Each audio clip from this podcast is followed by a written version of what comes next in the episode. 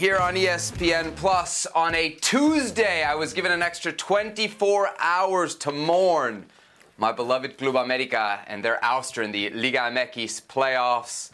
Alongside Herculez Gomez, I'm Sebi Salazar. Herc, hopefully you had a better weekend than I did. I know you did because your Tigres advanced. Yeah, both teams I picked advanced, so good weekend. Oh, oof, okay. Somebody's feeling themselves. Uh, lots to get to in this show. We will, of course, discuss Liga MX.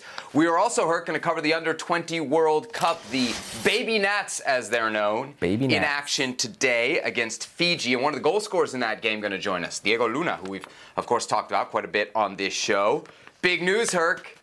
This show marks the return of MLS highlights to Fútbol Woohoo! Americas. Woohoo! Si se pudo. We did it uh, after a uh, long negotiation. We finally managed to get the highlights uh, here on Futbol Americas. Uh, and how about this, Herc? Promotion and relegation could be coming to this hemisphere. Not the country, but the hemisphere. We'll, we'll talk about that a little bit later on. Let's start, though, uh, as we mentioned, in Liga MX, the semifinals. We'll start with Club America Chivas, the Clásico Nacional, Mexico's most iconic rivalry, let's say. America up 1 0 after the first leg. Second leg in Azteca, Piojo Alvarado. Beautiful pass. Ronaldo Cisneros there. And Chivas are up 1 0. Anybody want to take Alvaro? I want to take him down? El Piojo down? I mean, it was very Serginho Des-like versus Mexico. You could have put the fire out way before. Definitely a foul on the play there on Fidalgo. We'll talk about that later. Still 1 0 Chivas into the second half. America strike back. Diego Valdez, what a header. Good ball by Alvaro Fidalgo, a better flick header. It's a golazo. We're all tied. America 2 1 on aggregate. So remember, because of the tiebreaker, Chivas need two goals. Into the 62nd minute, and here's where it goes haywire for Las Águilas. Fidalgo at first a yellow, upon review a red. Yeah, I mean, no doubt about it. It's a red. It's a clumsy challenge. He gone. America reduced to 10 men. They've got to hold on. Few minutes later, Chivas on the attack. Alexis Vega falls perfectly to him. Can't finish. Cisneros can, but ruled back. Yeah, I don't know about this one. Ruling that one back. That, woo! It was going to be ruled back for a foul on Zendejas. Uh, Alexis Vega made a meal of it here. It gets cleaned up by Cisneros. In the end, it won't count. It's Layun there, right? Uh, Pocho Guzman getting tied up You're with right, Layun, Layun, that they apologies. eventually call. Then it goes to a set piece here, and Guadalajara does find the goal. Alan Mozo hurt. Alan Mozo coming in off the bench. Nobody on him. It's uh, from the training ground. Puts it away. Celebrate, my man. So remember, Chivas still need another goal, and they get it. 89th minute. If ever there was going to be a hero against America, it's Chiquete. Let's hear from Tano Ortiz after the loss. Voy a decir dos o tres cositas. Primero, felicitar al, a Chivas. Hay que reconocer que el rival jugó mejor. Felicitaciones por el pase a la final. Segundo, eh, por mí y por mi cuerpo técnico es un ciclo cerrado con la institución. Eh, le quería decir eso. Que tengan buenas noches, que tengan un fin de semana y gracias por todo. America manager Tano Ortiz resigning on the spot after their semifinal elimination. Herc, are you cool with it? Yeah, I, I'm cool with it. And I'm cool with it not because I agree that Tano Ortiz had to leave, that there should be a coaching change. I'm cool with it because Santiago Baños, the Club America president, held it over his head all season that you need to win the title, you need to lift the mm-hmm. trophy to stick around. So the moment that didn't happen, he does what very few do. He does the very classy thing of stepping aside, saying, hey, these were the conditions you set out, and this is what we didn't meet. This is when I will leave now. Now, do I think it's the correct move for Club America? Absolutely not. I think they're going to regret the day that Tano Ortiz walks mm. away. They're going to regret allowing him to walk away. In Tano Ortiz, you finally got a coach that had stability on the offensive side and defensive side. You can say what you will, and I will, about the center backs. but this is a team that played very well, that had good balance. And if not for the format, because the reality is, if you were a regular format like the rest of, let's say, Europe, for example, or most South mm. American leagues, America might have been already champions once, if not twice over under Tano Ortiz. That's a reality. They've been that good. Be careful what you wish for. Mm. They're going to rue the day they allowed Tano Ortiz to walk away. Mm. I love it. One, because like you, I think it is the correct thing to do, right? I'll get to why I think it's the correct thing to do for him to leave. I disagree with you there, I think, uh, on America's future. But I like it primarily, Herc, because we don't see it enough. Uh, right. Uh, let alone down in Mexico, but certainly not like in the US and MLS. You just don't see coaches take this type of responsibility. I was in Couva the night the U.S. failed to qualify for the World Cup. Not only did Bruce Arena not resign her, I don't even think anybody in the press conference asked him if he would resign. So it's the brave thing, it's the courageous thing, it's the honorable thing to do. You save a lot of people a lot of time and effort by just kind of stepping away. All right? I, I like that from Tano Ortiz. But for all that courage, Herc, I have to ask, where was that courage during the game, right? I think Tano Ortiz has to leave now, not just because of the cumulative. He's been in charge 14 months. He's not won a single trophy, whether you want to make up regular season titles or not. But beyond that, Herc, this defeat specifically is not just a fracaso, it's not just a failure, it's a humiliation for America. You lost to your rival. You lost to a rival who wasn't all that good. You lost to a rival who you Easy, had the tiebreaker over, and you lost to a rival who Easy, you beat Seb. already away one nothing. I mean, it's Seb. a total disaster. How can you have any faith in Tano Ortiz moving forward with this team? Seb. I know you're not looking at his resume. He was the under 20 manager before he took over as the interim. This guy has Scaloni nothing to lean on in terms of moving forward. And that team that you just said wasn't that good. Uh, they had the exact same number of points as Club America. The only difference was goal differential. So easy, Seb. Mm-hmm. I will say, I know you're hurt right now. I know you're distraught, but easy, Seb. Insulting the team that just humiliated, humiliated you, excuse me, at home isn't probably the best route to go. Now, if you want to talk about the game in Tano Ortiz, mm-hmm. we can get to that. Of why? Because I don't feel this is on Tano Ortiz. Mm. Well, we, we no, I, we, I want to hear from Fidalgo, right? Because I know you want to put some of the blame there. But the how has a lot to do here with how the fan base feels about him resigning. Okay? Sure. This is Club America. You fan. have to play a certain way. He made critical decisions. no, he made critical decisions to go out to go out as a coward, Herc. A he coward. Went out, he went out as a coward. Roll yes, Fidalgo made, so I can do my argument unless you want me to kill it right now. He made every single negative decision. Roll All right, tape. let's hear from Alvaro Fidalgo, the other the other anti-hero in this American crisis. La, realidad es que soy ya lo dije en el ya se lo dije en el vestuario a todos. Eh, soy el responsable número uno de la eliminación, un error.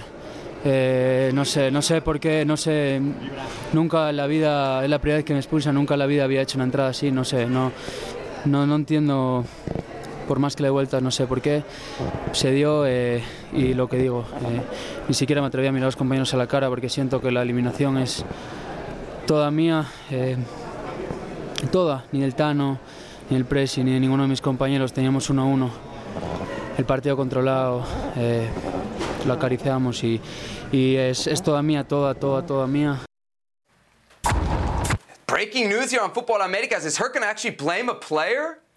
Go on. Please. You're the one who didn't ask Bruce Arena anything when you were at Couva. You, you questioned the rest of them. Wash mm-hmm. your hands of that one. Uh, let me ask you a question, Seb. When, because I know you talk to a lot of your family members and whatnot, and some of them follow Club America, some follow Liga MX, maybe some of them don't. But when you talk about this game and you say, hey, with 34 minutes left in the series and being up two to one on aggregate, can you believe that they let it slip away? Can you believe? And they ask you, wait a second, Seb, but what happened? How did they slip that away? How did they lose this series? W- w- what are you going to say?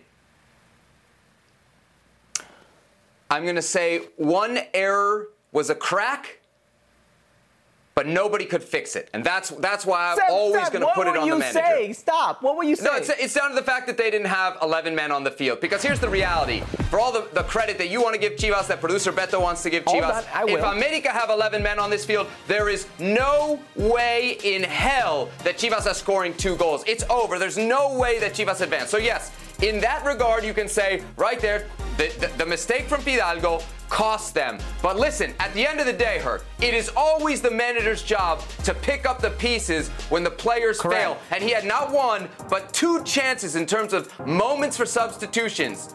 To, to pick up this mess and clean it up, and he misfired on both. Okay. That's why it's on Tano Ortiz. Uh, oh, it's Antano Ortiz. You said it right there, okay? Minute 64, seven minutes after you tie the game, Seb. Seven minutes after you tie the game, Alvaro Fidalgo gets red carded at the center of midfield in a play that it was in no way, shape, or form dangerous. He wasn't saving Club America from a last player, a last minute goal. He wasn't saving them from a 1v1 with the goalkeeper. He had a mental breakdown in that moment, a brain fart, if you will, and he got red carded. And to his credit, he owns up to it. I mm-hmm. love that. He owns up to it, but he's the villain in this movie because you mm. said there's no way in hell that mm-hmm. Chivas beats Club America if it's 11 v 11. It's a lot more difficult, to tell you that, because Yeah. you know how many teams have stepped in to El Estadio Azteca and scored three goals on Club America this season? Just one, Pachuca. And we know what Pachuca is. They're the boogeyman to Club America. So it would have been very, very difficult. Okay. And, and even with 10 men, it was Velko Panovic, and this is where you have to give credit to Velko Panovic, who threw caution to the wind, who didn't start Mozo, who was one of the standout players in leg one, who didn't st- who started finally a center forward. Everything he did, he threw the sink, the kitchen sink at Club America. Paid off. And they didn't score three goals. They scored four goals. They Right. scored four goals against Club America. One was called back mm-hmm. unjustly for my money and it didn't matter at the in the end it's very difficult to those in those moments and we saw club america succumb to the pressure versus an 11 man san luis it's very difficult in those moments not to succumb to the pressure of a 11 man when you have 10 club or, i'm sorry uh, chivas de guadalajara when they and you can say that they weren't as good as Club America. They had the exact exact same points as America in the regular season, so you have to give them credit.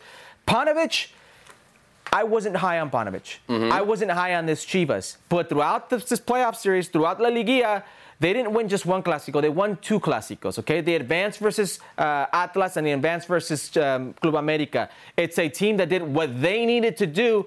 And the ones who didn't were, yes, Tano Ortiz and Club America. But this game changes, this game hinges on that Alvaro Fidalgo red card. Okay, but you're saying that Tano Ortiz was outmanaged by the other coach. That that has to be No, on, Sep, on with him. 10 Herc. men. With 10 men. L- let me There's tell you. 30 let me tell minutes. you, Should America have walked off the field? Can minutes. we, let's go over 34 the minutes. subs here. Go on, Uh, don't go over the immediately subs. after it Don't happens. go over the subs. Let me tell you why? real quick. Because I they're wanna tell you all defensive. It's all take. It, you you left because yourself. you have a two-goal cushion, Seb. You you can't just go out and attack. stop, it's suicide. Stop. At the World Cup, when Greg Berhalter parked the bus. This is not Greg and the- Berhalter, and he the U.S. beat. Iran at the World Cup. You No, criticized him uh, for parking the bus too early. It's how 11 can, how can this guy Seb. park the bus, lose the game, and you defend it? It's 11 v 11, and you're parking the bus against a team that you could say is inferior. You're parking the bus because you have 34 minutes with a two-goal cushion, and you have a man. down. That's not how America plays. That's not what America needed. And when the goal finally Seb, came so for who Chivas, them behind the eight ball? What chance was there I'll once Chivas scores this. for America to I'll- score? You I'll got finish- freaking Roger Martinez You don't need to top. score, Seb. You're up two Jonathan goals. Dos Santos in Seb, midfield. You don't need to score. You're up two goals. Yes, you do. once you they get the third, you need to score. You had 10 You 10 need to minutes left. defend if you're up two goals with a man down, not attack. I'll leave you with this. You Seb. can defend by holding the ball. Nobody's going to hold the ball if you take Diego Valdez off. Okay. I'll leave you with this, Seb, okay? And Zendejas. Okay. I'm not going to sit here and say you've never played, okay? Because that's unfair. Ah, I'm going okay. to sit here and say that when I've been in games a man down, some of the most difficult things to do are Mm-hmm. to try to attack, to try to relieve pressure. You're just praying, you're hoping that you can withstand and Mm. bunker. Now, when you have a two goal lead, you're hoping it's enough. But in no way, shape, or form does a team with 10 men, with two goals, with a two Mm-hmm. goal lead, and 34 minutes left, think, I need to attack. They think, how can I alleviate pressure? Now, this all changes, turns on its head because of Alvaro Fidalgo. You may blame Tano Ortiz. Nobody sane would blame Tano Ortiz with what happened. this hinges. And Are I'm you not- saying I'm insane? no, no, because in an insane world, it's the sane that are called crazy. Mm-hmm. Okay, so. All right. Uh, hey, let me ask you before we move on to Chivas, because we do have to give them some love. Producer Beto is very upset about this. We're focusing only on America. Very quickly on Fidalgo. I feel like he divides opinion even among America's fan base, but I guess we'll, uh, we'll leave it for another time as the uh, graphic has moved us on. What's the key for you, Herc, to Chivas turnaround? Listen, Chivas is a team that's completely changed their game. They were a very defensive team over the years. The last two years, it's it's they defend well. They don't have any punch. They're toothless up top, but they defend good as a unit. That changed, and not the way they defend, but the intensity of how they defend on both sides of the ball. This is a team now that you have to be very mindful of when you attack, because yes, they're maybe toothless up front. Sometimes they don't even play with the center forward, but you have to be mindful of when you attack because of how relentless, how intense they are. It can come back down your throat and be a dangerous possibility. This is a very difficult team to break down. It's a very difficult team to play. And I'm going to throw a name out, you, out there on you, okay? Antonio eh, Briseño, El Pollo Ooh, Briseño. When he boy. comes on, the Mexican Rudiger, when he comes on, a lot of people were questioning Mexican. the Mexican Rudiger. When he came on, when he come on, think about think about the display Erling Haaland and and, and, and Rudiger in, in the very first uh, Madrid versus City game. That that display. That's what he did with Julio Furch. That's what he did with Henry Martin.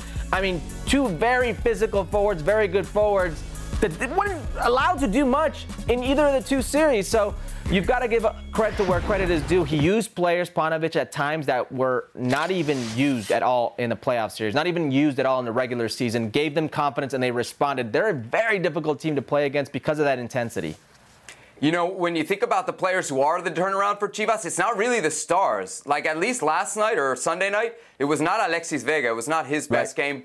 Pocho Guzman, I think you can debate whether it's a foul or not, but it's a foolish play. Like I think you can see that he's frustrated there going in after Miguel Layun. He, he cost his team a goal, whether you agree with the call or not. right. But look it. at the guys who made the difference. It was really guys off the bench. It's also to your point coming off the bench. Brizuela, uh, Pavel Perez looked great in the few minutes that he got.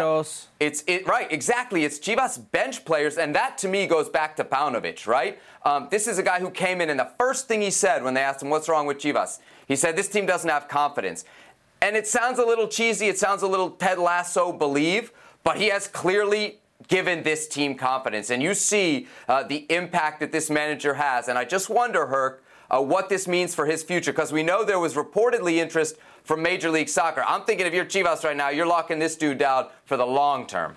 You're gonna try to try to lock down the long term. I don't know what the contract situation is. If it's six months or more, I would imagine you lock him down or you had him locked down for more than a year. So we'll we'll wait and see. It's it's a good six months for for Chivas. Uh, by all means, make it to the final. Nothing easy, but job not done. All right, so uh, Chivas there advance past Club America in one of the two semifinals in Liga MX. Saturday night, second leg of the semifinal between Rayados and Tigres. 1-1 after the first leg at El Volcán. Nahuel Guzman, almost a huge mistake early on. Almost a Nahuelada right there. He, he gets onto the end of it. No harm, no foul. You're good. You're good. Still scoreless into the second half. Rayados attacking. Hector Moreno scores, but wait, VAR gonna overturn it. Yeah, offside Hector Moreno. Nahuelada here, by the way, Guzman, or Guzman, excuse me, Guzman uh, ends up coming out. Uh, Chivas, Chivas. Tigres took the sting out of this game, which is what they tend to do against Monterrey. Uh, you thought it was going to go their way. It did not for Monterrey. And then, watch out. Yep, would have given Rayados a two-goal cushion. Instead, 80th minute, that man Yeah, Sebastian Córdova with the header right there. It's Julian Quiñones who comes on, and Quiñones making an immediate difference. Golazo from Cordova. Luis Quiñones, excuse me. Yes, as uh, as Tigres there win 1 0, 2 1 on aggregate, defeating Rayados and uh, clinching their spot in the final. Herc, for you, what was the difference, the turning point in the series between these two rivals? Turning point in the series right here. Um, well, if you look at who took their chances in the series and who did not, it's going to be that this guy, um, what's his name, Vucetich, Victor Manuel Vucetich. Uh, Rey Midas is all of a sudden Rey Miedos. Uh, he, he's fearful. He doesn't want to go out and let that very luxurious attack try to attack. You saw it against Santos in leg one. Sit back and defend. Let's try to hold the result. You saw it against Tigres in leg one. He did the same thing. When you have a team, when you have this type of car, this type of race car, what you can't have is a race car driver who's scared to go fast. And this is what Victor Manuel Vucetich was with Rayados. He never put that foot down to the pedal, never let that race car open up and really get going. And if you leave a team like Tigres lying around, leave a team like Tigres with a little bit of opportunity, they're going to hurt you, and that they did. This was lost by the posture, the defensive posture of, of Rey And the other side of that is Siboldi. Uh, it's Luis Quiñones who comes on immediately after him coming on. There's a there's three subs that come on.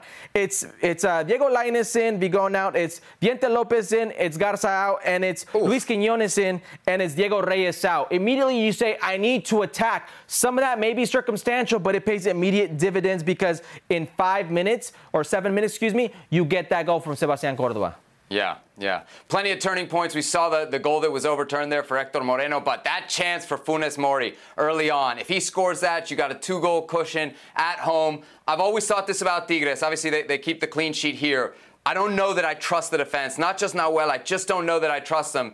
And if Rayados have a two goal cushion and Tigres have to kind of come out and play, I think this ends very, very differently. So Absolutely. clearly some missed opportunities uh, there for Rayados that I think they are going to ruin this one. Let's talk about Tigres here because this is a, a question that I think at any point over the last few years would have been crazy to ask. But now it feels fair. Who for you is the most important player right now for Tigres? Well, it's it's Sebastian Cordova, and I could make an argument. It's not even an argument. I think it's hands down. He's the most important player uh, in Liguilla. Uh, any team that was playing in Liguilla, and and right now in this final, he's the most important player. He scored in five straight games. He scored against Puebla in the playing game. He scored in both games versus Toluca uh, in the semifinal game. He scored in both games um, in what was that Clásico Regio versus Monterrey. This is a player right now that's playing lights out. He is the difference maker five goals in Liguilla. Gignac was Mr. Liguilla. Right now, today, he's Mr. Liguilla. And it's not just in Tigres, it's in Liga MX. You look at the players that are left right now and you talk about a more decisive player. Who's more decisive than Sebastian Cordova right now? You can maybe make a case for Wacho Jimenez, the goalkeeper at Chivas of the two teams left, but even then, I don't think it's it's like this. No, not at all. What does it say about Gignac that he's no longer that guy? Well, I don't know if it's he's no longer that guy because he's proven his worth uh, throughout the seasons, throughout the years. Right now, he's quiet. And Gignac is quiet till he's not. And when he's not, it reminds you of who he is. One of the best players that's played in Liga MX. One of the best foreign signings in the history of Liga MX. I wouldn't discount Andre Pierre Gignac just yet. Listen, how many times have I sat here and talked about the muscle memory with Tigres? And here we are, a final. I recall when Nico Ibanez, listen to the name I'm going to mention, Nico Ibanez signed from Pachuca to Tigres. I believe it was week two or week three. The game they played week two against uh, against Pachuca, Tigres Pachuca, he did not play in that game. We did a show right after that game, and you asked me if I switch my team. Toluca was the team that I picked to Tigres. I think I said yes in that one, just based off of, of off of uh, Ibanez. Ibanez has not even played. Mm-hmm. Ibanez has not measured or, or, been of worth as of yet for Tigres. That's the same thing with Andre Pierre Gignac, but any moment when one of those two wakes up, especially Andre Pierre Gignac, it's game over. Hey, we do have Nations League coming up. Is the Cordova conversation more about him getting back into the national team picture? Or if what you're saying is true, that he's truly one of the best players right now in Liga MX, are we talking about a potential starter come Nations League? Yeah, I, I, think you could potentially talk about a potential starter, but the difference here is, or I think the, the key thing here is it's Diego Cocca, and we know how he left with Diego Cocca. He wasn't necessarily on the best terms while he was a player with Tigres, and Diego Cocca was the coach at Tigres. So that's very touch and go. But if you're talking about just overall play right now in that central midfield position, you could think a few better right now in that setup. Yep, Cordova, Lainez, Diego Reyes. At least some Americanistas are uh, are getting to the final here, even if it's with this Tigres. Guy.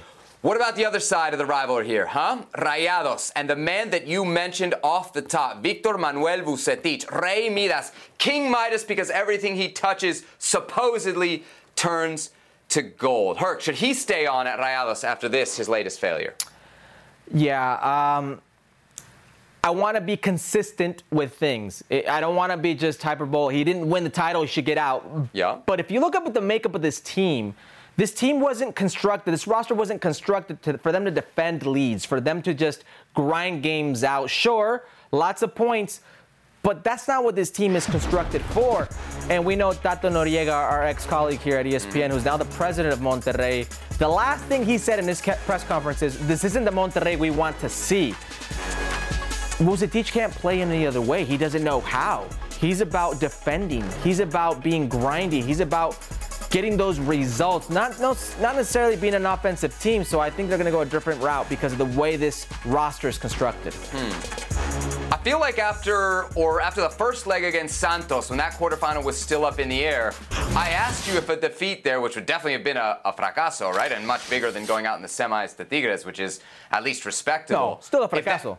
This no, big, no, yeah, still a fracaso, but not. It would have been much worse to go out quarterfinals oh, against a team that finished that. 13. I, I, I, don't know about that. Emotionally, that. to lose a rivalry is one thing, you but to go spoke, out to a terrible spoke, team. Hold on, you just spoke about you just spoke as an America fan about what it meant to lose to Chivas. I can guarantee you, all the Rayado fans. Yes, but it would. But my, think about losing to San Luis. I mean, even even more no, embarrassing. No, Come no, on. no, no, no. Because what if Chivas won? You're the one who couldn't stop them from winning that title. Now Tigres has a chance to win that title. It's much worse if you're a Monterrey fan right now, seeing Tigres in this final? Uh, Tato Noriega, because he did say a couple other interesting things. He was asked directly about Vucetich's future. Translation here depends on what comes of our conversations. That doesn't sound, Herc, like a ringing endorsement. Uh, Tato also said, We're upset, not just with the loss, but how. That right there is not good because that right there is a finger directly at the manager, isn't it? Absolutely. And if I'm Victor Manuel Vucetich, I'm not feeling good about my job, regardless of the 40 points and first place finish that I got. We started the season wondering if Vucetich was on the hot seat. We end his season, at least, wondering if he's on the hot seat with Rayados. All right, we got the two-leg final coming up later this week. Tigres against Chivas, a rematch of the 2017 Clausura final, of course, won by Chivas. Uh, first leg Thursday, Tigres hosting second leg Sunday in Guadalajara. Robert Half research indicates 9 out of 10 hiring managers are having difficulty hiring. If you have open roles, chances are you're feeling this too. That's why you need Robert Half. Our specialized recruiting professionals engage with our proprietary AI to connect businesses of all sizes with highly skilled talent in finance and accounting, technology, marketing and creative, legal, and administrative and customer support. At Robert Half, we know talent. Visit RobertHalf.com today.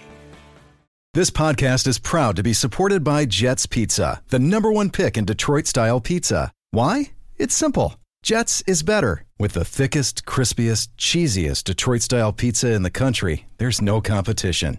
Right now, get $5 off any eight corner pizza with code 8SAVE. That's the number eight, S A V E. Go to jetspizza.com to learn more and find a location near you. Again, try Jet's signature eight corner pizza and get $5 off with code 8SAVE. That's the number eight, S A V E. Jet's Pizza. Better because it has to be. Here's Gomez. Great first touch. Gomez! It is a stoppage time winner for the USA!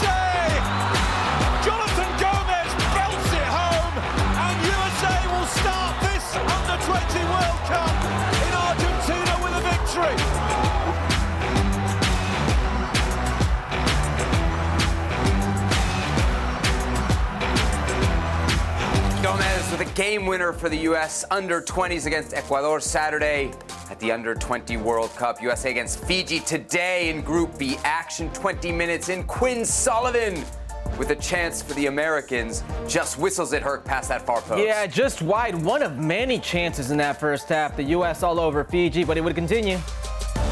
U.S. finally find their breakthrough in the 66th minute. Diego Luna, 1 0. Yeah, Diego Luna taking advantage of what looked like maybe an Aaron whistle. I don't know. Everybody stop. Diego's the only one that didn't. Slots at home. Still just 1 0 into the 88th minute. That's when Cade Cowell.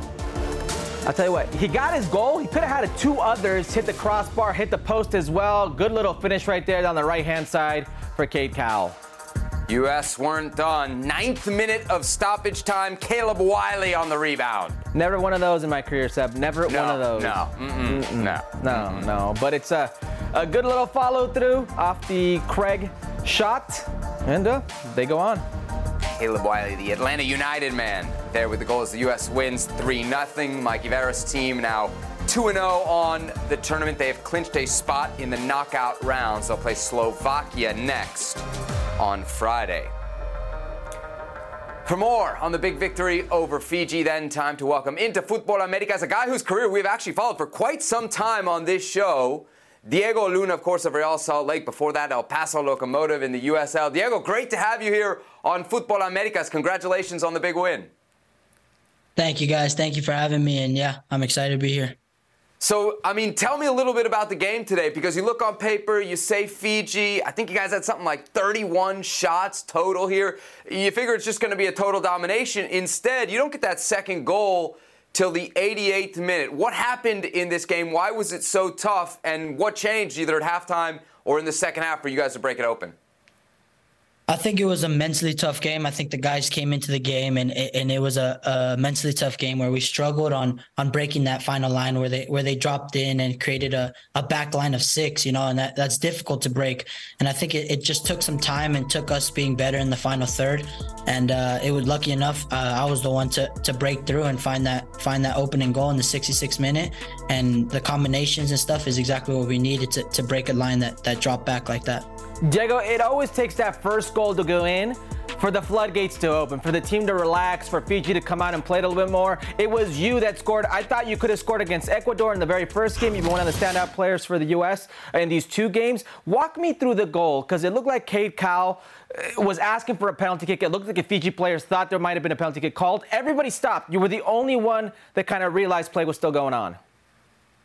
Yeah, no, it was it was a pass I played into the middle, and I was coming around for the layoff, and um, yeah, Cade got clipped, and everybody kind of stopped, and uh, I just followed through and and saw the opening and just took that shot and tucked it into the bottom right, and yeah, lucky enough they they they let it play on, and I got that goal.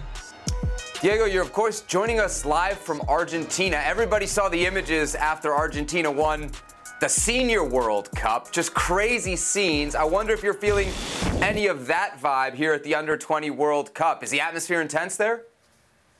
No, it definitely is. I think I think we underestimated the amount of people that we'd that we'd have at games, and uh, you know that the just the the vibe around and the people that, that are showing up and, and celebrating and, and vibing for us. So it's definitely you can feel it in the atmosphere that it's that it's big here. Uh, Diego, you guys are now on to the knockout rounds. That's the fourth time in four tournaments. No other country uh, in this tournament can, can say that. Slovakia up next. Uh, I have to imagine you guys are feeling confident. How confident are you? And what I mean by that is, can the U.S. team go on and win it all? I think it's a thing. Uh, it's a big question you ask, and I think it's a thing where, where we take it by day by day. And I think right now we're happy about this this win and happy about you know qualifying for round 16. But I think tomorrow everybody's back at zero and, and we we recover and we're we go into every game as the underdog. So I think we're taking it day by day, and I think um, that that's what we need to do, and that's what we're going to keep doing and, and prove to the world, you know what what what we can do every single game. Diego, we first saw this team kind of at the under 20 qualifiers, but not all your teammates from that tournament are here at the World Cup. A few of them had to stay home because of club decisions. I wonder for you in your discussions with RSL, kind of what went into those conversations, then your decision to be here at the under 20 World Cup as opposed to staying back home with your club team? Yeah, I think you know, I think it's it's unfortunate for the guys that weren't allowed to come, and and of course, fortunate for the guys that were.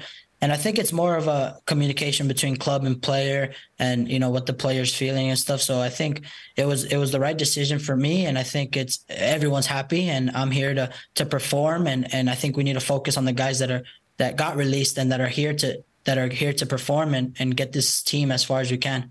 Diego, before I ask you about the locomotive from El Paso, because then you, you spent some time there, and we've spoken a lot about that club in general and your time there. Let me ask you something. You've played like 89 minutes in, in MLS play with Real Salt Lake. You've been one of the standout players for the U.S. youth national team. You definitely can see your confidence.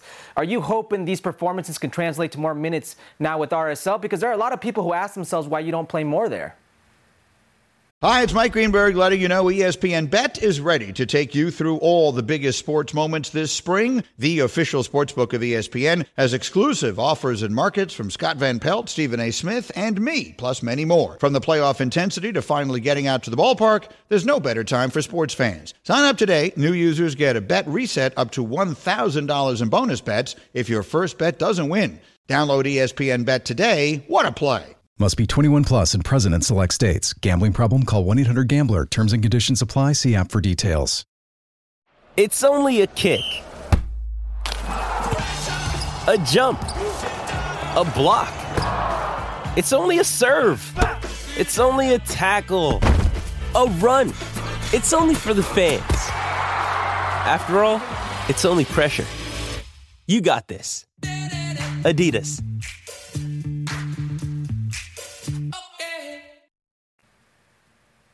Yeah, it's a tricky question, and I think I think it's something where where it's just I think I'm just gonna keep my head down and keep working. You know, there's not really much to say there, but let my performance do the talking and, and hopefully be put in a in a place where where I could succeed. And I think that's something that that I'm really focused to, and I just got to focus on on every time I get the chance to perform in front of people, and and just keep my head down and keep working. And hopefully, you know, I'll get more playing time um, going back to RSL.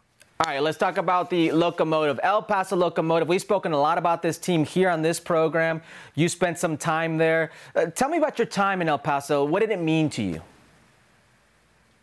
Yeah, no, El Paso, you know, going back there is, is probably my, you know, it was a it was a dream start, I think, to a, to a professional career. I, I went there to a, to a place that was just loving, that loved the sport, loved the team and, and the staff, everyone there, the players all gave me the confidence, supported me on and off the field, and I think it was it was the best thing in my career so far that has that has led me into all these things. I don't think without El Paso and without everybody that's helped me there, I would be where I'm at today. So, you know, everything there, the community, the staff, everyone that that has helped me or that I've I've been in touch with there was was has helped me some way or form, you know, and and to get me where I'm at. So it was just a, a dream start you know, you're not just a product of El Paso, you're a product of Northern California as well. And I think one of the goals today, maybe Cade Cowell's, like you were involved, Cade's involved, obviously. There's a lot of Northern California influence uh, on this under 20 team, Diego. What's going on in Northern California in terms of development? I don't know. It's the it's the Bay Area blood. I think. I think us, you know, back there in the Bay, you know, we just got the we got all the right things there, and a lot of. I think it's a lot of. uh There's a word, just uh the the blood in us. I think it's just the way we're raised and all the soccer out there and the and the vibe out there in the Bay Area. You know, the grind and and you know, like I said, it's I've taken a couple, you know, trips away from home to get to where I'm at today, but it's it's all from being in the Bay Area, you know, raised there and, and developed there. And it's like Cade Cade is a good friend of mine that I knew way back. And I think it, it's just good to, you know, play with them on the same field again and, and be here with, with, you know, old friends. All right, all right, I got one for you, Diego. I got plenty of uh, Bay Area influence in me. There are hella mullets on your team. What is going on? oh, don't even get me started. Um, yeah, no. I know we need to talk to some of these guys, but um, I think uh, we'll, we'll get that sorted. You know, definitely before before the round of 16. Okay. There it is, the important stuff here on Futbol Americas. The team is playing well, but they need to look good uh, as well. We know Diego Luna, he's always looking sharp. That uh, That's definitely part of the plan. Diego, great to have you with us here on Futbol Americas. Thanks for the time and continued success down there at the Under 20 World Cup in Argentina. Best of luck, my man. Oh, awesome. Thank you, guys. Appreciate it. Okay, Herc, let's run it back with the U.S. men's national team abroad. Mark McKenzie, his fourth league goal of the season for Genk in Belgium. Fourth league goal in five in the last five games, excuse me. This guy's never scored a goal in his life. All of a sudden, can't stop scoring. Like, what is he eating? What's going on here? Mm. Genk third right now with two games left, fighting for a top two spot, which would get him into the Champions League. This game finished in a 1 1 draw against one of the teams that they're chasing there in the Belgium League. In England, Weston McKennie with his first Premier League assist. It came as Leeds lost 3 1 to West Ham on Sunday. Long throwing, and Angels just uh, lost its wings. Uh, didn't really help them. Um, they still ended up losing, they being Leeds, and now Everton, Leicester City, and Leeds fighting for one spot in salvation. Yeah, Final Leeds week play. Got to win and then get some help, needing uh, Everton and Leicester to both drop points. All right, here's Johnny Cardoso, his first goal of the season, Herc, in Brazil for Internacional. This is a ridiculous goal, by the way. Look at this. Look where he puts this. Insane finish. What's going on here? I didn't know Johnny Cardoso had this type of finish in him. Look at that. Cardoso, one of the five dual nats that have committed under Anthony Hudson. Add Timothy Tillman to that list. Speaking of, the big one, Flo Folarin Balogun, his 20th Ligue 1 goal of the season. Uh, yeah, I can't stop thinking about what you said at Card- Cardoso wasn't by Anthony Hudson. Okay, it's, that's another story. Folarin Balogun with I number mean, you 20. want to bet? You, you want to dis- you wanna discuss it with me? Yeah, if you want, if you'd like. 20 Okay. goals, first U.S. men's national team player to get to that. Here's a look at Folarin Balogun's stats, becoming the uh, first U.S. international to get 20 goals in one of Europe's top five leagues. There's the uh, Clint Dempsey, the previous high watermark. Not the United States, Herc, but close. Canada, Kyle Larin with his seventh goal of the season. Also his third assist of the season for Valladolid as they beat champions Barcelona 3-1 today. Yeah, Barcelona with nothing to play for, but Valladolid with plenty to play for. This all but secures them in La Liga. Could be the safety they were looking for. Massive from Kyle Larin, who uh, our boy Alex Pareja called the best winter signing in the history of La Liga. Wow. As you mentioned, big win for his team. Pulls them out of the relegation spots as the La Liga season comes to a close. By the way, this Saturday, relegation will be decided in the Bundesliga. So will the title. Dortmund leading Bayern by two points. Bayern gets Cologne, uh, Cologne, and Dortmund gets Mainz. The action starts 9:30 a.m. Eastern Time on Sunday. All here on ESPN Plus.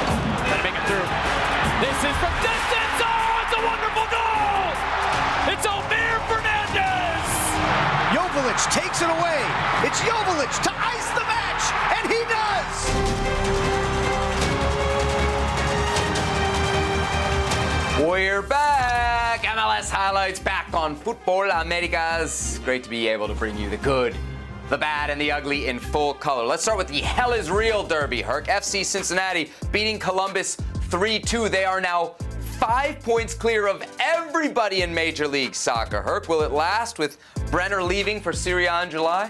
Well, they, they got a game in hand on LAFC, a very, very good team. Uh, Lucho Acosta's playing very well, five goal, three assists. Here's the key. Here's the key 8 0 at home. Mm. This is a very good home team.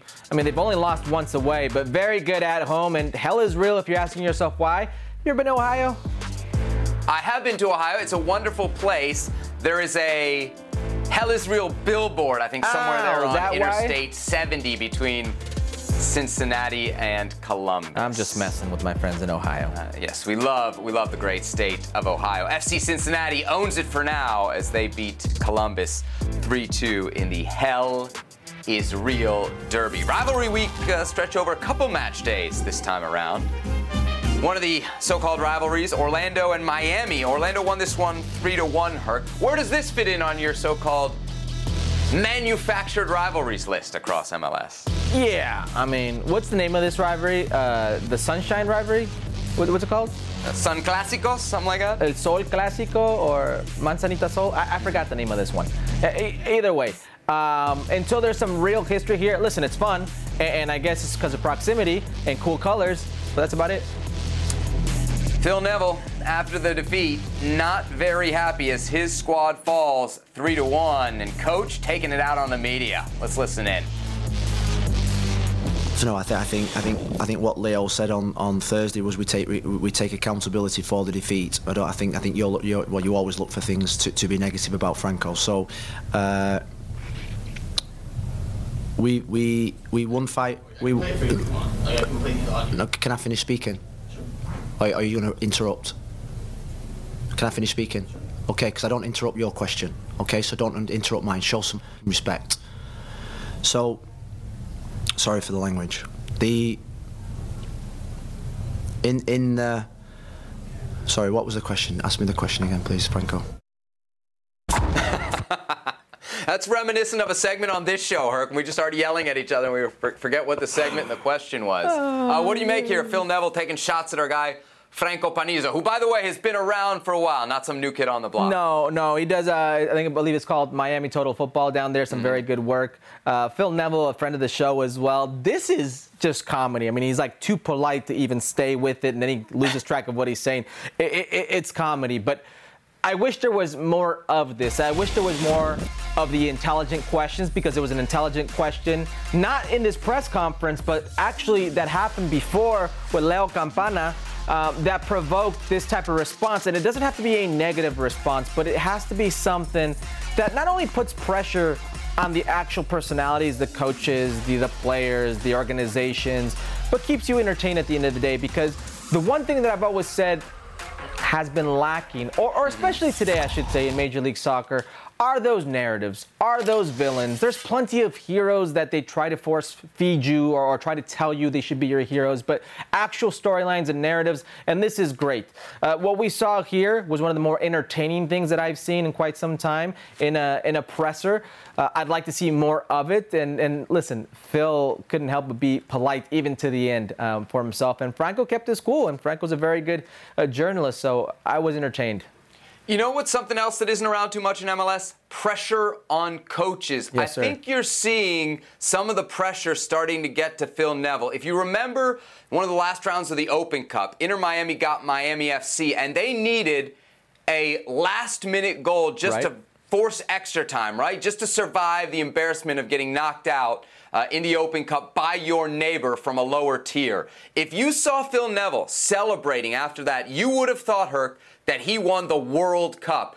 I think there's real pressure starting to get to Phil Neville, especially Herc, if you remember the Veljko Paunovic rumors, which we already discussed on this show earlier. There's something not right in Miami. I know you say he's best friends with David Beckham, but right now things are wrong there, and Phil Neville's starting to feel the heat. Otherwise, he's not yelling at Franco. Yeah, no, fine. And I don't think it's Veljko Paunovic. I don't think it's anything like that. But what I will tell you, imagine if you get a big name signing um, that big name signing is going to want some say or are going to have some input or maybe some of his own pressure for Phil Neville. And Phil Neville, you could say that things are out of your hand because of roster construction, because of whatever you want. I don't buy that right now. I think Chris Henderson came in last season and did some good things with the team last season, and we saw a little bit of life in this team last season. But this season, you're five and eight. This season, you're one of two teams, along with Montreal, that's not tied a game. You know what that tells me? Mm. If you don't have the ability to tie games when you need to tie them, and you see them close out, the ability to grind out results, you're not a very good team, and that's on the coach.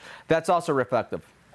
Speaking of the Open Cup in Inter Miami, they're in action as we speak right now, 1 1 against Nashville in the 83rd minute of the round of 16. All right, let's get to the ugly, Herc used to play for, Toronto FC, taking on Austin on Saturday. Toronto losing 1 0 in this game. The goal comes in the 91st minute, the last of last minutes by Gyasi Zardes, who gets the game winner. It's the third straight game without a goal for Toronto FC. They go all the way back to April to get the last goal in league play for Toronto. Right now, they are last place in the East. Gyasi Zardes, there you see uh, his game winner in stoppage time. Frustrations around this TFC team are starting to boil over. Let's start by hearing what Federico Bernardeschi had to say after this game.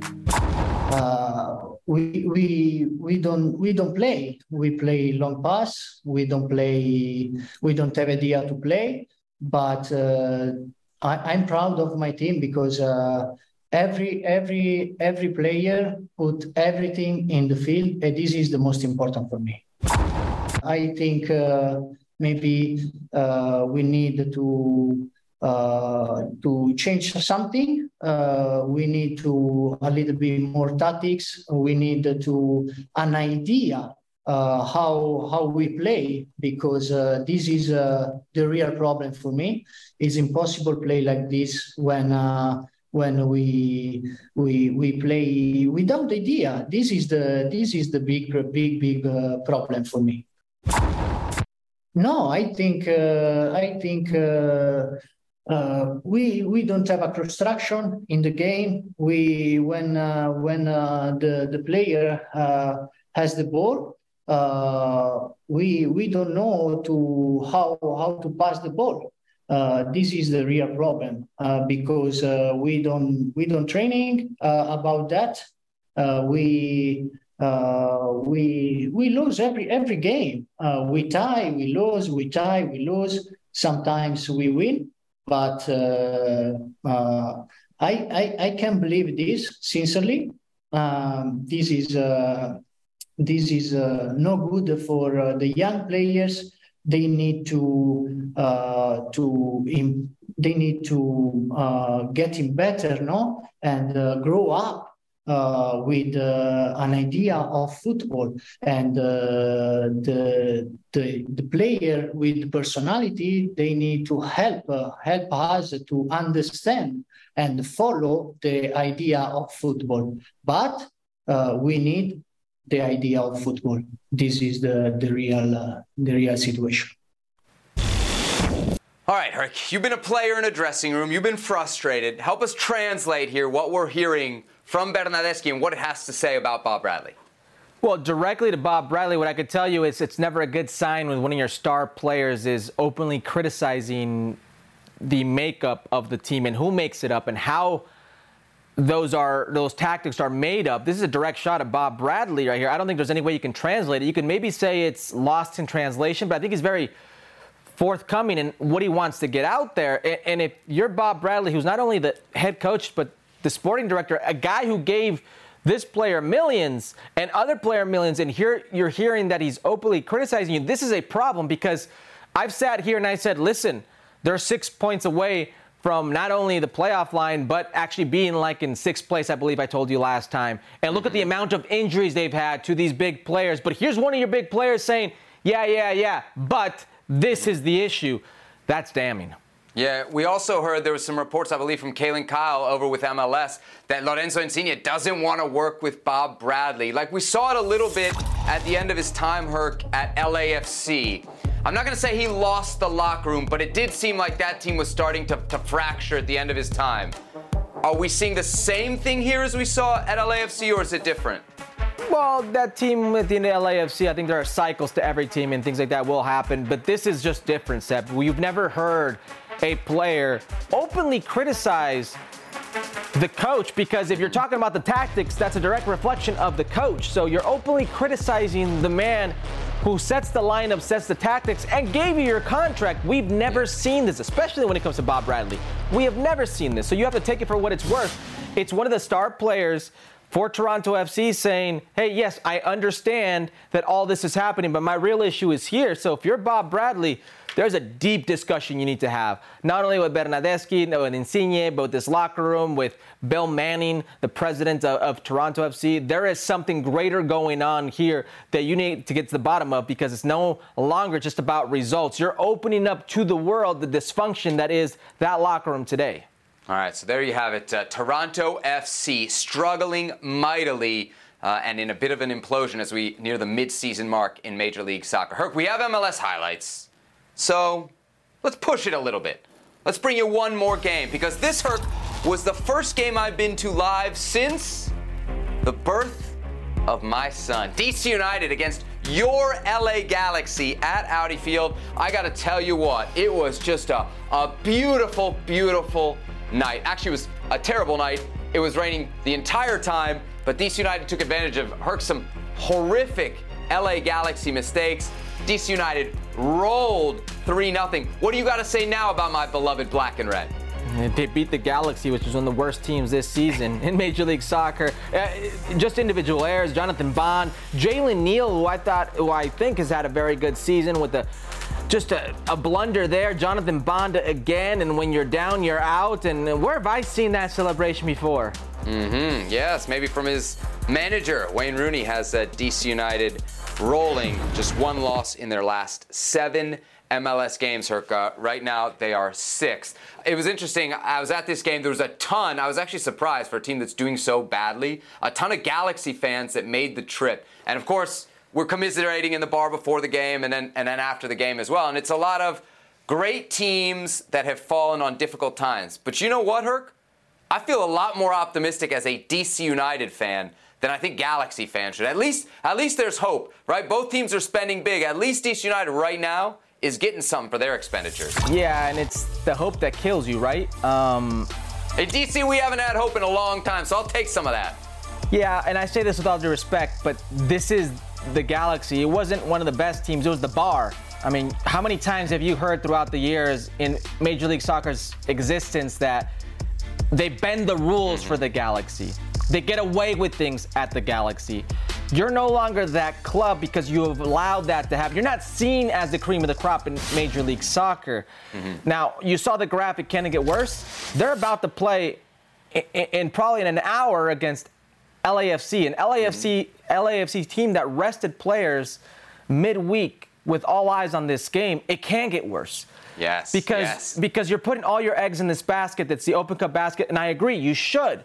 But you're going up against a team that's a very good team in your city that I said about four years ago was taking over and you should be careful of. Mm. And people within that organization were angry that I said that. And now people in that organization are angry to the extent that they're doing silly things online. They're they're I've Say always, it. They unfollowed you on Twitter. Say it, and you were hurt about it. No, I, no, it's it's not even hurt because honestly, I, I just don't get what they're trying to get out of this. Like nothing good is going to come out of this. And and there are a lot of very good people at the LA Galaxy. We've said it here on this show. The way that the Galaxy treat us when it comes to player relations, more teams should be like them. The way that the Galaxy treat their ex-alumni, trust me, I am an alumni to a lot of teams. More teams should be like that. They're one of the few teams with history. Now, what does hurt, and I try to be as unbiased as possible when I cover the game, but what does hurt is the first game I ever went to go watch was the LA Galaxy in 1996 versus Columbus Crew at the Rose Bowl. My first experience as a professional. The first time I ever played in First Division was with the LA Galaxy. I made $860 a month to live in California gross, okay? By the time 2005 came around, I was making about $1,250 a month to live in California in 2005, and I was the happiest individual because I got to play for the LA Galaxy. Somewhere along the lines, Landon Donovan, Jovan Kirovski, a bunch of different players went to Gold Cup with their nations to play. A player or two got injured, and I got to play with the LA Galaxy. I played half a tournament, scored a bunch of goals, won an MVP for the Galaxy as a developmental player. These things don't happen anymore. As a developmental player, and we won two tournaments the MLS Cup, and we also won the US Open Cup. I became, in a drop of a hat, an important figure for a club that I used to cheer for, a club that I valued that gave me my introduction to professional game. And it feels like everything that I knew about the LA Galaxy is no longer there. The values of this club, the traditions of this club, the way and how it meant to the city of Los Angeles is slipping away. And it seems the only ones who understand this are the fans. And not only that, it's one thing to be bad on the field, but now you're going to be bad off the field and not accept it, not take accountability. And not only will they be bad on the field, but they're going to continue to be bad because they can't make any moves. You know why they can't make any moves? Because they were also bad at cheating. They got caught with that. So it goes from bad to worse, and it puts me in a situation where I feel bad for what the organization once was, but I have to be honest with who I am and with who they are today. Mm. Did they follow you back on Twitter at least? I believe so. Okay, all right. There we go. We can always find peace. Let that be a lesson to all of us. Here's a look at the MLS slate this weekend, and a reminder you can catch all the great action over on Apple TV starting on Saturday night. This episode is brought to you by Shopify. Whether you're selling a little or a lot, Shopify helps you do your thing, however you cha-ching. From the launch your online shop stage, all the way to the we just hit a million orders stage. No matter what stage you're in, Shopify's there to help you grow. Sign up for a $1 per month trial period at shopify.com slash special offer, all lowercase. That's shopify.com slash special offer. Another day is here, and you're ready for it. What to wear? Check. Breakfast, lunch, and dinner? Check. Planning for what's next and how to save for it? That's where Bank of America can help. For your financial to-dos, Bank of America has experts ready to help get you closer to your goals. Get started at one of our local financial centers or 24-7 in our mobile banking app. Find a location near you at bankofamerica.com slash talk to us. What would you like the power to do? Mobile banking requires downloading the app and is only available for select devices. Message and data rates may apply. Bank of America and a member FDIC. Big news in Mexican football. Mexican Federation hosting their Meeting of Liga MX owners on Monday. Here's some of the highlights, if you want to call them that. Juan Carlos Rodriguez is going to be the new federation president, former TV executive, taking over for Yon de Luisa. There'll be a cash prize and a CCL spot for the year long points leader, dropping foreign roster spots. New 10 team playoffs down from 12. Little NBA play in tourney vibes there. Still no promotion and relegation. That, of course, still on pause. So, Herc, of these approved changes, what do we make of it? Something, nothing, or everything? Uh, it's something. Listen, um, I feel like we've been here before, right? The, these new changes, what will happen, it eventually will happen, but still a pause on promotion relegation. And you go out here and you say, like, all right, so what really is changing? You're just changing names. Liga de Expansión is now going to be consolidated with the U23 program. The U20s will no longer exist, which is kind of odd because it's the U20s right now for Mexico who aren't in the World Cup, who won't be in the Olympics come the Olympic Games in, Paris. You're like, okay, what are you going for here? The reduction in foreigners, is it really a reduction? You're reducing one player, and it's not even a foreigner. What you're reducing is players who are formed within Mexico until a certain age, right? But then I think to myself, where can it actually change? All right, the play-in program that could be something of interest because there's no longer 12. I complain a lot about being 12, it's too much, but 10 and the way it is, this NBA style, that could be something that interests me. Something. Here's where it gets really interesting. The new president was a president of a TV network. So if you're a president of a TV network, you must know how collective bargaining agreements work within a TV network and the TV rights.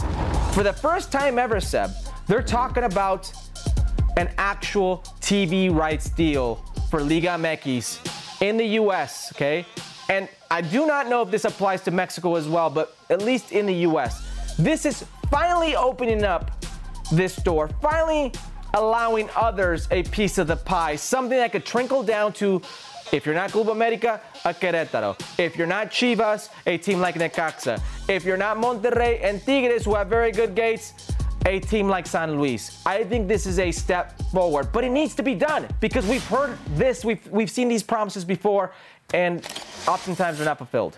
There's a few things I like on that list, right? But they're kind of small things. Her, a, a one less foreign spot, okay, maybe that creates one more opportunity, but it, it, it seems more symbolic than really meaningful. The CCL spot for the team that, that wins it all over a year in terms of points, that might add some competitive value to the league. That's something we've talked about a lot with Liga MX. It's lacking in competitive value at yeah. times. Yeah, That's, I, I think there's a value there to that, Hurt. Go on. Yeah, it's it's vague because that already exists. I mean, it's like the next best record goes through the CCL. That's why we're going to see the next CCL edition, by the way, is big trouble for Major League Soccer. There are some ballers for Mexico in that one. Yeah.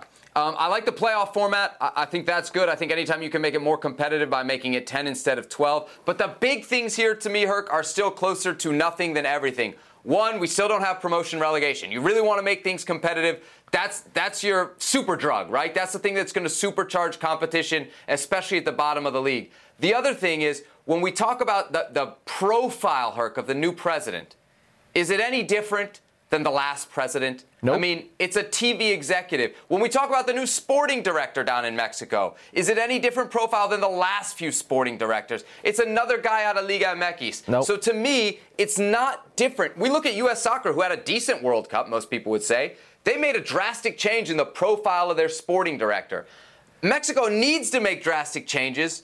And it appears here, at least from a personnel standpoint, we talk about the president, we talk about the sporting director, it's the same dude in a different suit. Yeah, essentially. Same profile of guy. I mean, you're replacing one XTV exec for another within the same company. So, how much of that really opens up to the rest of those teams, of those ownership groups? I, I agree with you. No promotion relegation coming to Mexico anytime soon. But, Herc, it may be, it may be close. Well, close in terms of geography. Why? the Trinidad and Tobago Football Association is approving a second division with plans to have promotion and relegation within three years. Herc, if Trinidad and Tobago can do it, why can't we do it here? Uh, here where? Here in the States? I mean, here you could the, do it. here in the States. You could do it. Absolutely. I do not see investors lining up to sign $500 million checks in Trinidad and Tobago. That may be one of the reasons um, why they've not gone the Major League Soccer route. it also could be one of the reasons why you don't have pro route here in the states. 500 million, and to lose it in a year, it, it, it scares investors. We'll see what happens down in Trinidad. Some sad news elsewhere in CONCACAF. At least 12 people died, uh, an unspecified number injured in a stampede at a soccer game on Saturday between Alianza FC and Club Deportivo FAS. They were playing in the second leg of their playoff quarterfinal at the Cuscatlan Stadium. Uh, the club, Alianza, are going to receive a $30,000 fine and a 12 month stadium ban. Again, an incredible tragedy there in Central America, uh, in El Salvador, in a game between Alianza FC and Club Deportivo FAS. We will uh, keep tuned to this story as there are more developments.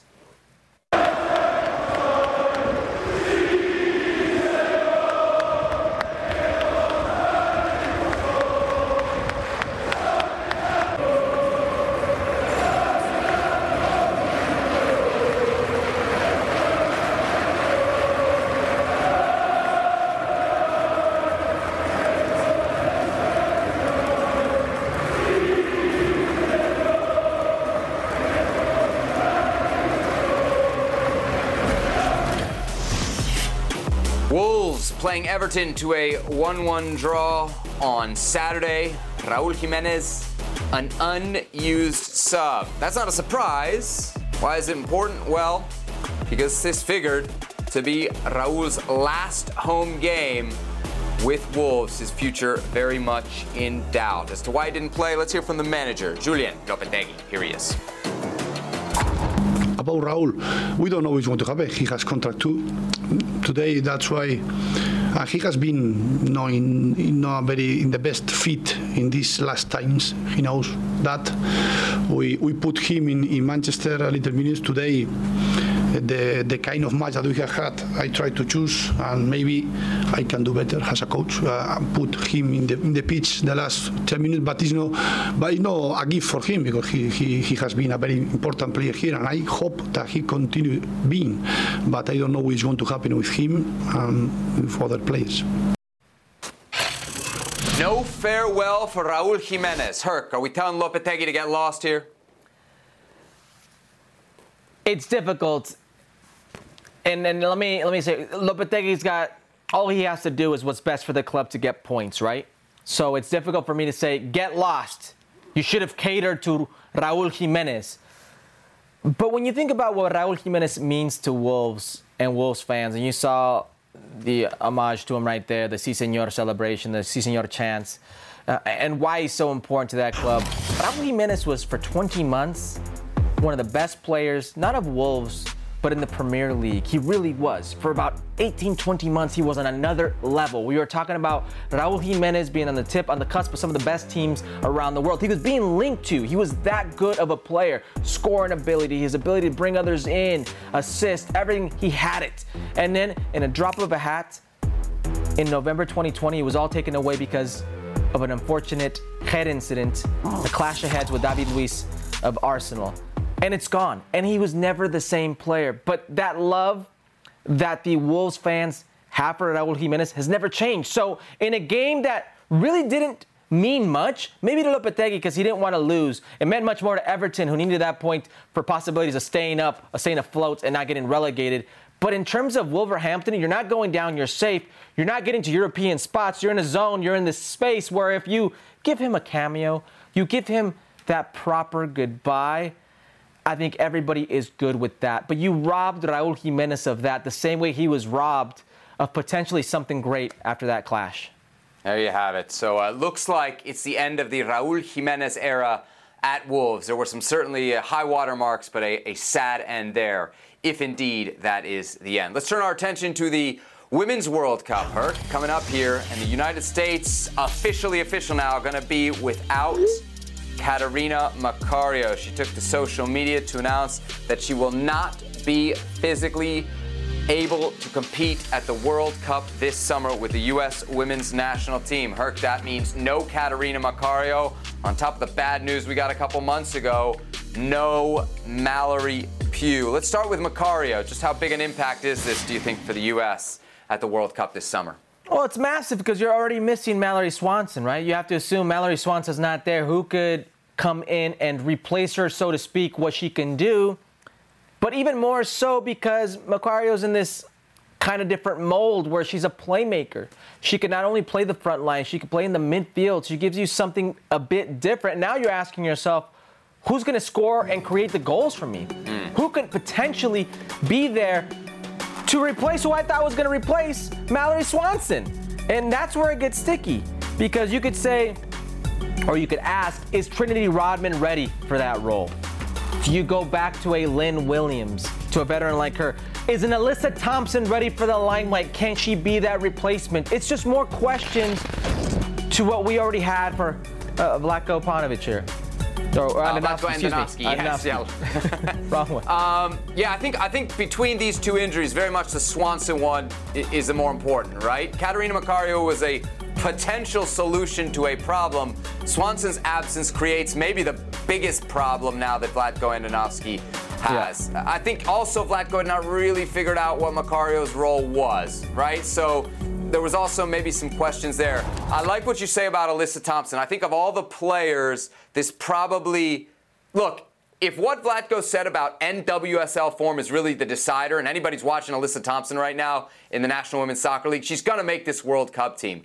But this injury, this this news that Macario's not going to make it, I think I think it's a real good chance you see Alyssa Thompson. And now I think it's a real good chance that her her minutes and her role expand quite a bit. And that that's where this could be some good news for the United States because this U.S. team may not have a lot of players who have proven it at the international level in terms of what's left from 2019, but boy, do they have a lot of depth and a lot of yeah. Of attacking talent. I'll address really quick, Macari. You, you, were you were hoping that she would be the same player she was before that knee injury, right? So you were banking on something, maybe her coming back mm-hmm. to that same level, but it was an unknown. So that's a silver lining uh, there. But Alyssa Thompson, I mean, what can you say? When I watch her play, you notice there's just a different gear to her. Uh, if I'm comparing her like for like with a player like Trinity Rodman, I think she's more dangerous than Trinity Rodman, but I think hmm. Trinity's got more range in her passing, uh, if you will, there. So it's what you expect or want out of each player. Awesome. All right, so uh, we'll keep an eye on the U.S. women's national team closing in on that World Cup. FA Cup final. A Manchester Derby. I guess I should say Derby because that's what they call it over there. City against United, June 3rd, 9 a.m. Eastern Time as the FA Cup has been all season. That is available for you exclusively here on ESPN Plus. All right, big show on Thursday. Our good friend Pellegrino Matarazzo going to join us from over uh, in the Bundesliga. And also Alexis Nunez sat down with Ethan Horvath. He's playing soon for a spot in the Premier League uh, with Luton Town, of course. So that'll do it for this edition of Futbol Americas. For Herculez Gomez, I'm Sebi Salazar. Thanks for watching, and we'll see you on Thursday.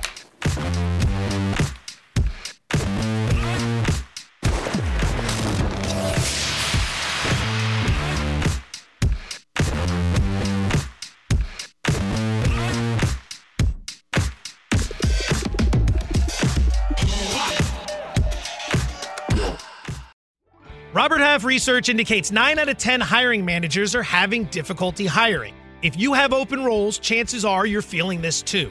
That's why you need Robert Half. Our specialized recruiting professionals engage with our proprietary AI to connect businesses of all sizes with highly skilled talent in finance and accounting, technology, marketing and creative, legal, and administrative and customer support. At Robert Half, we know talent. Visit RobertHalf.com today.